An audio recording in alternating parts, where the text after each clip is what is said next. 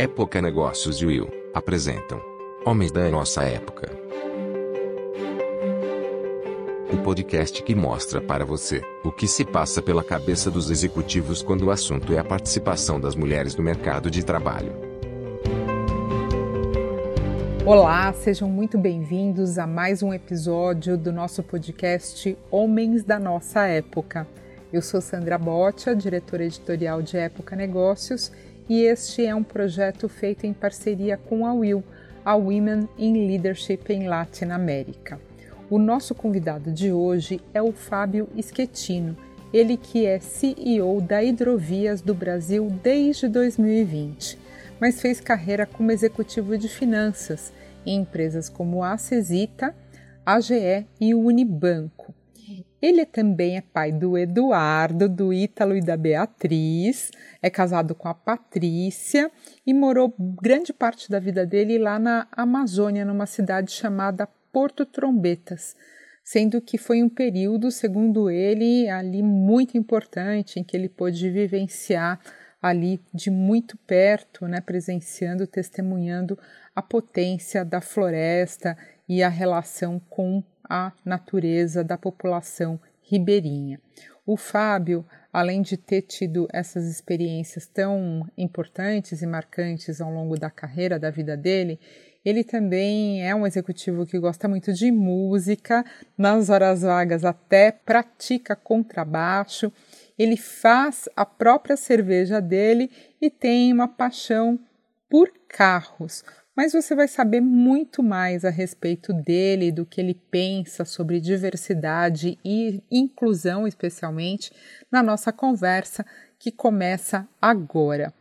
Fábio, seja muito bem-vindo. Fábio, mais uma vez, super obrigada pelo seu tempo e disposição aqui de participar da nossa conversa sobre os homens da nossa época.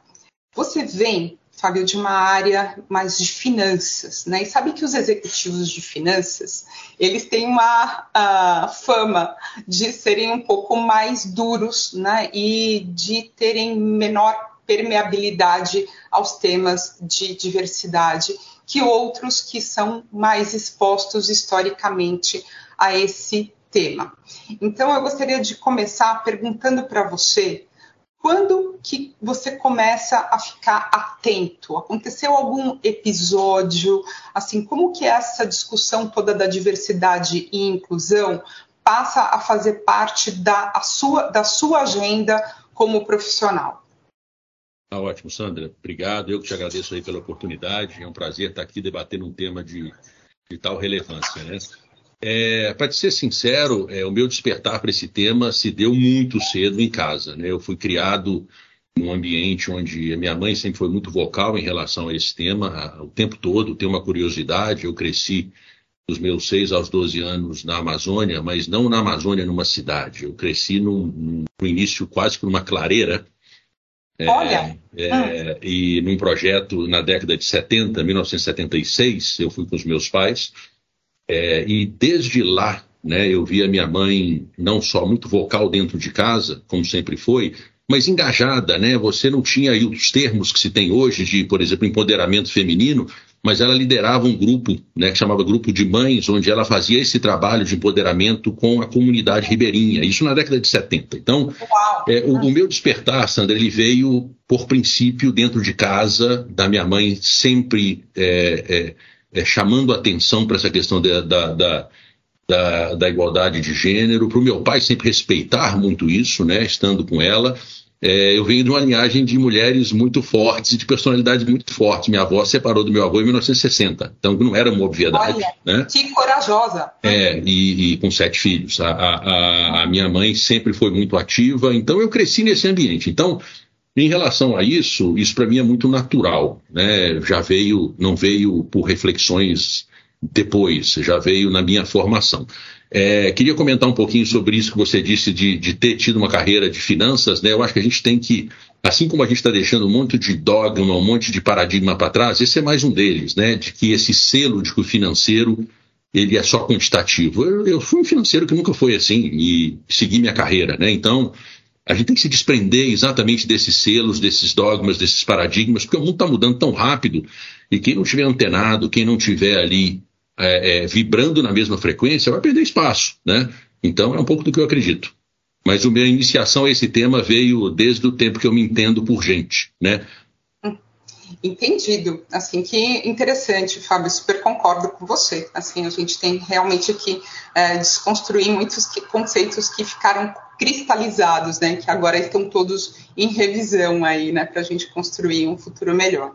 Mas, Fábio, é, você também está hoje né, mergulhado numa área também mais hard, né? Uhum. né? que é vista, pelo menos, né, como uma, uma área mais dura, né, de infraestrutura, enfim.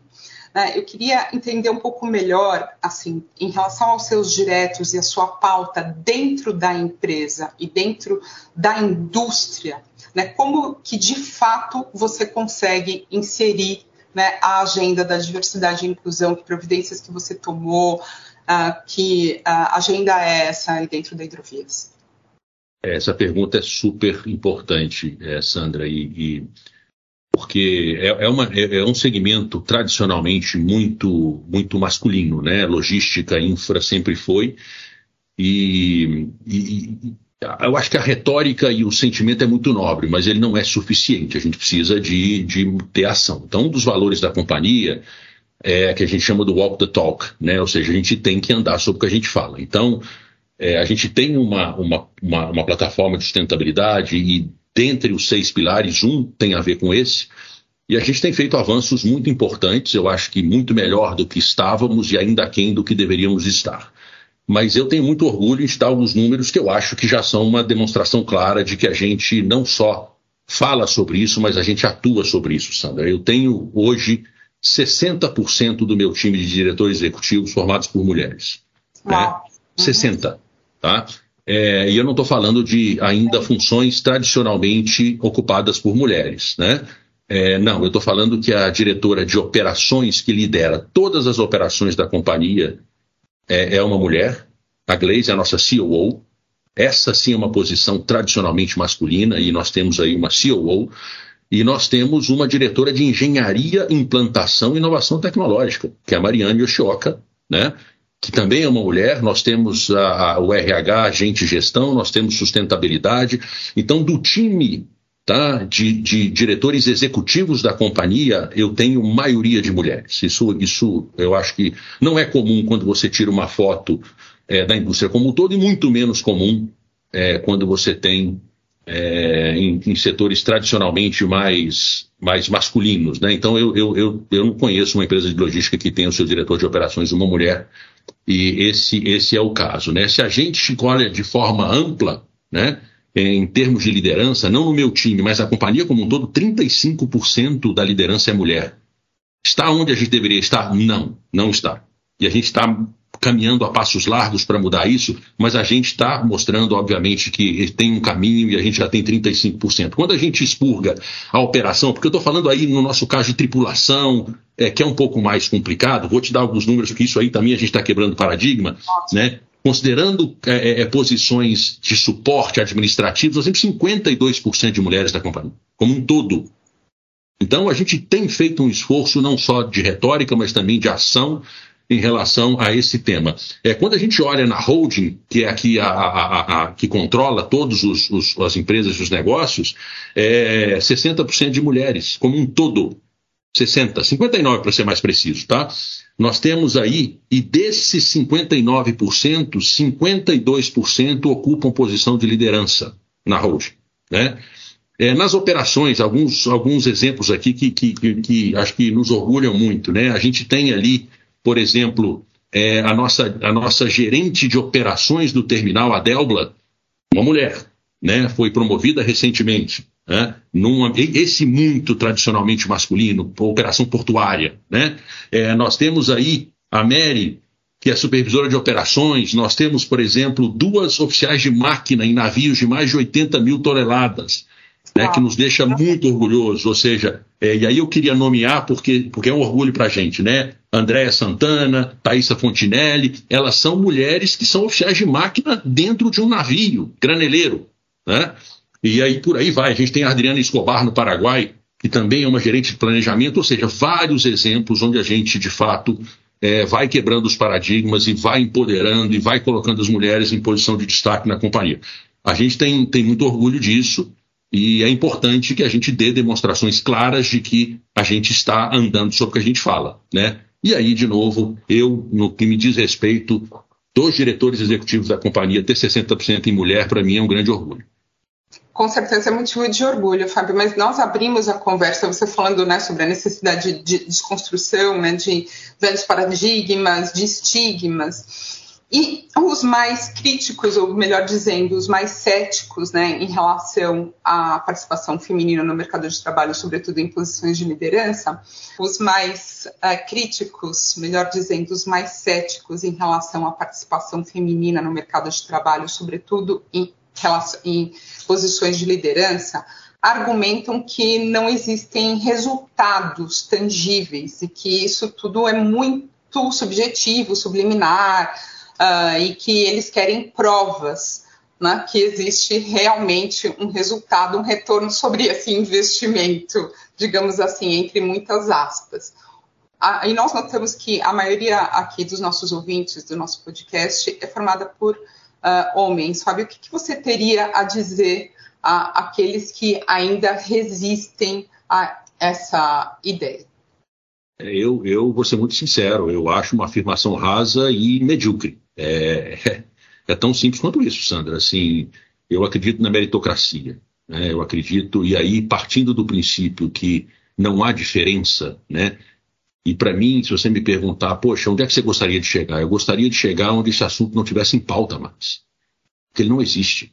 Simplesmente porque ele não existe, ele não deveria existir. E, e abstraio de tudo isso. É, não há nenhuma diferença. Não há nenhuma diferença de potencial em relação a gênero, em relação a credo, em relação à cor, à raça. Não há.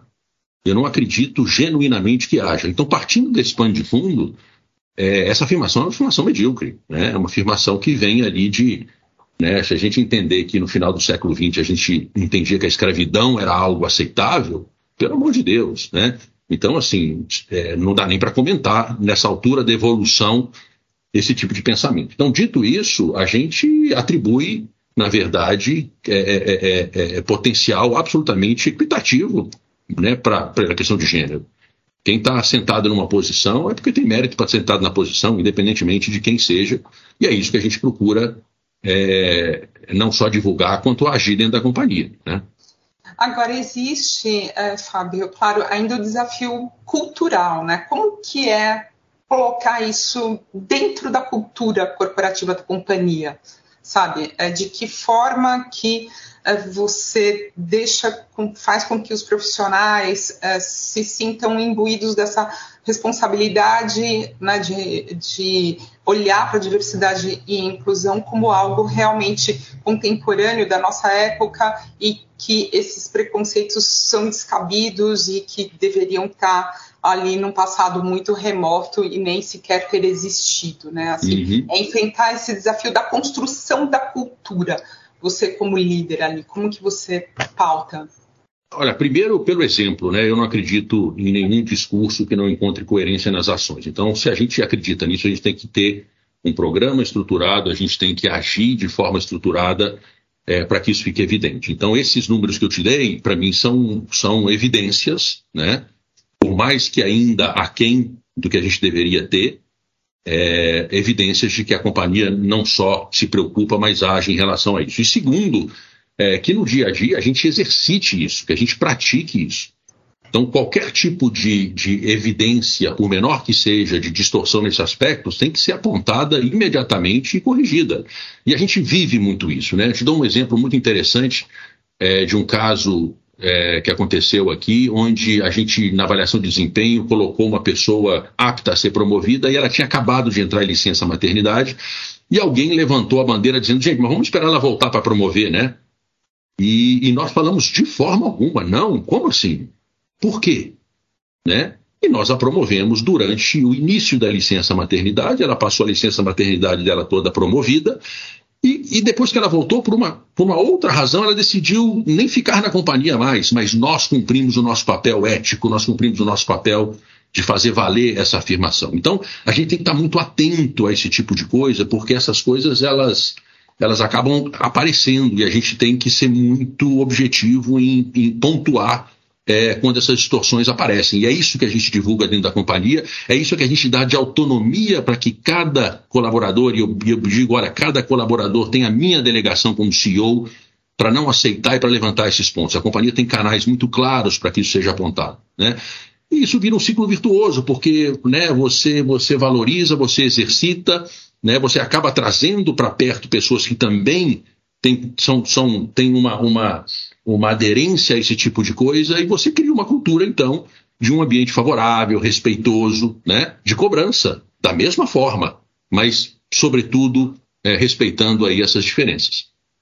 E você tem na memória, né, algum outro episódio além desse que você contou, que você precisou com um par seu, né, um homem, assim, sentar para uma conversa, enfim, entender da onde que vinha ali, né, algum motivo para que é, houvesse resistência, né, esse pensamento, assim, isso ainda acontece com alguma uh, frequência dentro da própria companhia ou no seu meio, entre amigos, os seus pares, na indústria? Como que é a sua reação ali quando você uh, observa que, às vezes, né, existem rochedos de convicções né, difíceis de, de serem quebradas, né? Qual que é a sua estratégia para para fazer com que a pessoa enxergue algo que ela não consegue enxergar naquele momento, Fábio? Ô Santa, dentro da companhia, menos, até porque a gente é muito cuidadoso com isso, né? Eu acho que uma coisa é pontual, você me pergunta sobre, sobre intervenção, né? E, e, e, infelizmente, aí fora sim, né? acontece, acontece com maior frequência do que a gente gostaria, isso nos indigna muito e, e me lembro sim de um evento né, que aconteceu de acho que de desrespeito com a nossa COO, é, numa, num evento externo, onde eu peguei o telefone na sequência e, e, e liguei de forma bastante assertiva para a pessoa, dizendo que eu não admitia isso, né? independentemente da posição, né? uma posição extremamente sênior na companhia, mas se fosse com qualquer outra posição, seria da mesma forma. Então, eu acho que a gente tem a obrigação de se pontuar, de se posicionar assim, Sandra. Eu acho que aquela história do he for she, né? É, a gente tem que reparar um atraso histórico. E se a gente está em posição de liderança, a gente não pode deixar isso acontecer. E quando acontecer, tem que pontuar, tem que direcionar e tem que reagir. Né? Então, a gente tem essa cultura na companhia. É, e, e, e, de novo, é, é, mas infelizmente a gente ainda tem um caminho para percorrer, a gente ainda se depara com esse tipo de coisa. Não dá para fechar o olho, não dá para ficar inerte, a gente tem que se posicionar, acredito muito nisso. E aí a gente estimula muito isso aqui dentro da cultura da companhia. E você, como líder, Fábio, assim, como, uh, como você, uh, você poderia me dizer assim, como que você acha que você é percebido né, de, uh, pela companhia, mas com algumas observações assim que nem sempre você concorda a respeito de, dessa percepção? É um pouco prolixa essa pergunta, mas, uh, enfim, tentando fazer um pouco mais clara, né? Assim, todas têm uma percepção a nosso respeito. Às vezes nós sabemos o que alguém está percebendo, né, sobre nós, pensando sobre nós, mas não concordamos exatamente como aquela percepção é construída, assimilada. Uhum. Assim, como é, a, quem é o, o Fábio, né, para a corporação? Sandra, eu eu procuro eh, caminhar na minha trajetória pessoal e profissional suportado por alguns pilares, né? O pilar da, pilar da coerência, da ética, né? da justiça, da meritocracia. Então, é, é, é, é isso. Eu não acredito que isso é, possa é, permear, se não é, percebido pelas pessoas, porque isso não se impõe, né? Esse tipo de liderança não se impõe, se reconhece. E, e, e hoje em dia obviamente, com o perfil dos profissionais, onde as pessoas trabalham por propósito, onde as pessoas trabalham por, por respeito, é, eu tenho uma, uma crença muito clara de que quem te demite não é o seu superior, quem te demite são seus subordinados. Se você não tiver a confiança deles e não tiver o respeito, e, e, eles não, não te enxergarem como alguém que eles possam querer ser, simplesmente porque você está no tempo um pouco adiante na vida ou na carreira, é, essa coisa não se sustenta. Então é um pouco do que eu acredito, a gente exercita isso o tempo todo na companhia, né? É, e essa é a percepção que eu espero que, ele, que, eles tenham, que eles tenham de mim como, como líder aqui na companhia. procuro, obviamente, ser coerente e dar o exemplo. Né? Então não adiantaria de nada defender tudo isso se eu não tivesse uma sequer mulher no meu time, se a companhia não tivesse os programas que tem. A gente precisa de mostrar que, de fato, a gente está é, agindo em cima disso. E além da sua formação familiar, dessa experiência que você teve, Fábio, né, uh, aí, né, da forma como você foi educado, enfim, uh, e as suas experiências ainda jovem, tem alguma outra outros episódios assim que você consiga se lembrar que foram transformadores para você, que fizeram com que você enxergasse as coisas de uma forma diferente e, for, e fossem construindo esse líder que você se tornou como defensor da causa também? Tem, tem sim. Eu acho que a minha esposa tem grande participação nisso, ela é bastante ativa, ela, ela Como é bastante. é o nome dela? Patrícia. Patrícia. Né? E ela é, tem sido para mim um grande aprendizado é, em chamar atenção para esses pontos. Né? É, então, além de eu ter tido uma formação que sempre isso veio de forma muito clara, eu acabei né, tendo uma companheira que, que é muito intensa sobre esse aspecto e isso para mim é muito interessante. Então, aprendi muito e aprendo muito com ela, isso para mim é, é, um privilégio. E segundo, o fato de eu, depois de ter um filho de, de já um de 20, tenho um de 18, ter uma menininha de 12. Então, isso para mim muda muitas coisas também. Ter uma filha, né? E quando a gente vê esse tipo de coisa acontecendo, por mais indignado que você fique, quando você tem uma filha, é, aí você começa a, a, a, tangibilizar muito mais isso, né? E aí a sua indignação se potencializa, porque, sabe, se fazem isso com qualquer, podem fazer com a sua filha e ninguém merece esse tipo de coisa, né? Então, quando eu olho para minha esposa, quando eu olho para a Bia, para minha filha, isso obviamente se legitima muito mais. E quando a Bia crescer, assim, que mundo é esse que você sonha para ela? Você já disse que uh, gostaria que este não fosse mais um assunto, né? E infelizmente ainda é, né? A gente tem que trazer uh, é, para a pauta, ser vocal uh, em relação a esse tema, porque nós sabemos, né, Fábio, que existe muita, muita resistência, né? Nós estamos agora conversando com o Fábio aí dias depois do Dia Internacional da Mulher, mas ainda no mês, né? É, que celebra né, é, as mulheres e é, ficamos sempre perplexos né, com os números ali de, de violência, de preconceito, né, é, internacionalmente. Então eu queria, daqui uma geração, né, a Bia tem quantos aninhos? Doze. Doze. Então, quando daqui uma geração, né, pensando em geração daqui 20 anos, qual é esse mundo que você sonha para a Bia, Fábio? É, eu, eu, de fato, não acho que é uma utopia pensar que esse assunto deveria sair de pauta, porque ele sequer existe. É, é, é de tal, como eu posso dizer aqui, estupidez esse tipo de tema, né, numa, numa sociedade com evolução tecnológica, cultural, educacional que a gente vive, que eu não posso deixar de acreditar que isso deveria sair da pauta. É óbvio que tem né, sociedades mais e menos avançadas, você tem mas eu acho que a gente não deveria deixar de pensar que é, é, essa geração no futuro não tenha que se deparar com isso. É, eu, eu, também sou um otimista convicto, eu acho que quando eu olho para a minha geração e vejo né, como os meus filhos hoje, tendo dois filhos homens, um de 20 um de 18, lidam com esses temas, é, eles já estão muito na frente da gente. E a gente tem que aprender com eles. Né? É, então, nesse aspecto, eu acho que coisas que eram absolutamente normais e aceitáveis são absolutamente anormais e inaceitáveis hoje, né?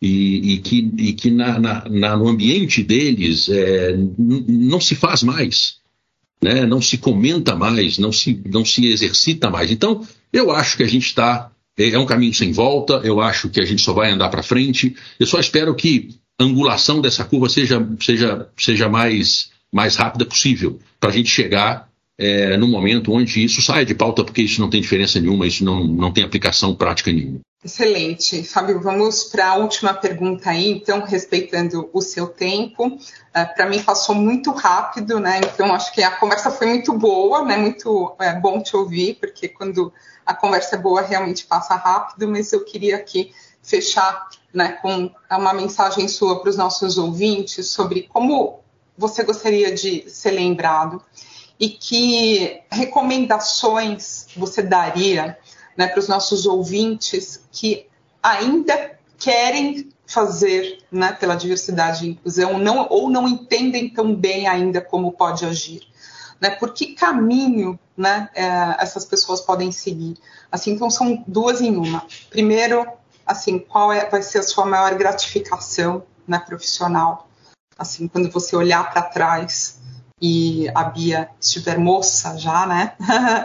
assim, como que você gostaria de ser lembrado, né, pelos uh, seus colaboradores, enfim, pelo seu time, por quem, com quem você convive, e uma mensagem aí uh, para os nossos ouvintes sobre o que significa de fato ser um homem da sua época. Sandra, eu gostaria de ser lembrado como uma pessoa que, dentro do que foi capaz de fazer, fez aquilo que podia fazer. Né? É, eu acho que não tem a pretensão de mudar o mundo, mas também, se cada um fizer sua parte, o mundo será mudado. Então, a gente tem que fazer a nossa parte, a gente tem que, de fato, acreditar de forma genuína nisso, porque se não acreditar de forma genuína, é, não, tem, não tem eco, não tem, a gente não vai conseguir fazer, continuar com essa mudança. Então, é, é, é, é tão simples quanto isso, né, de ser, de ser lembrado como uma pessoa que, quando teve a oportunidade sob liderança de, de ajudar e apoiar para que essa transformação se dê de forma é, consistente, genuína, verdadeira. A gente tem uma frase aqui na companhia que eu gosto muito, que fala que notícia boa é aquela que nos aproxima da verdade, né? E a verdade é, somos todos seres humanos e acabou, é tão simples quanto isso, não deveria ter mais diferença nenhuma.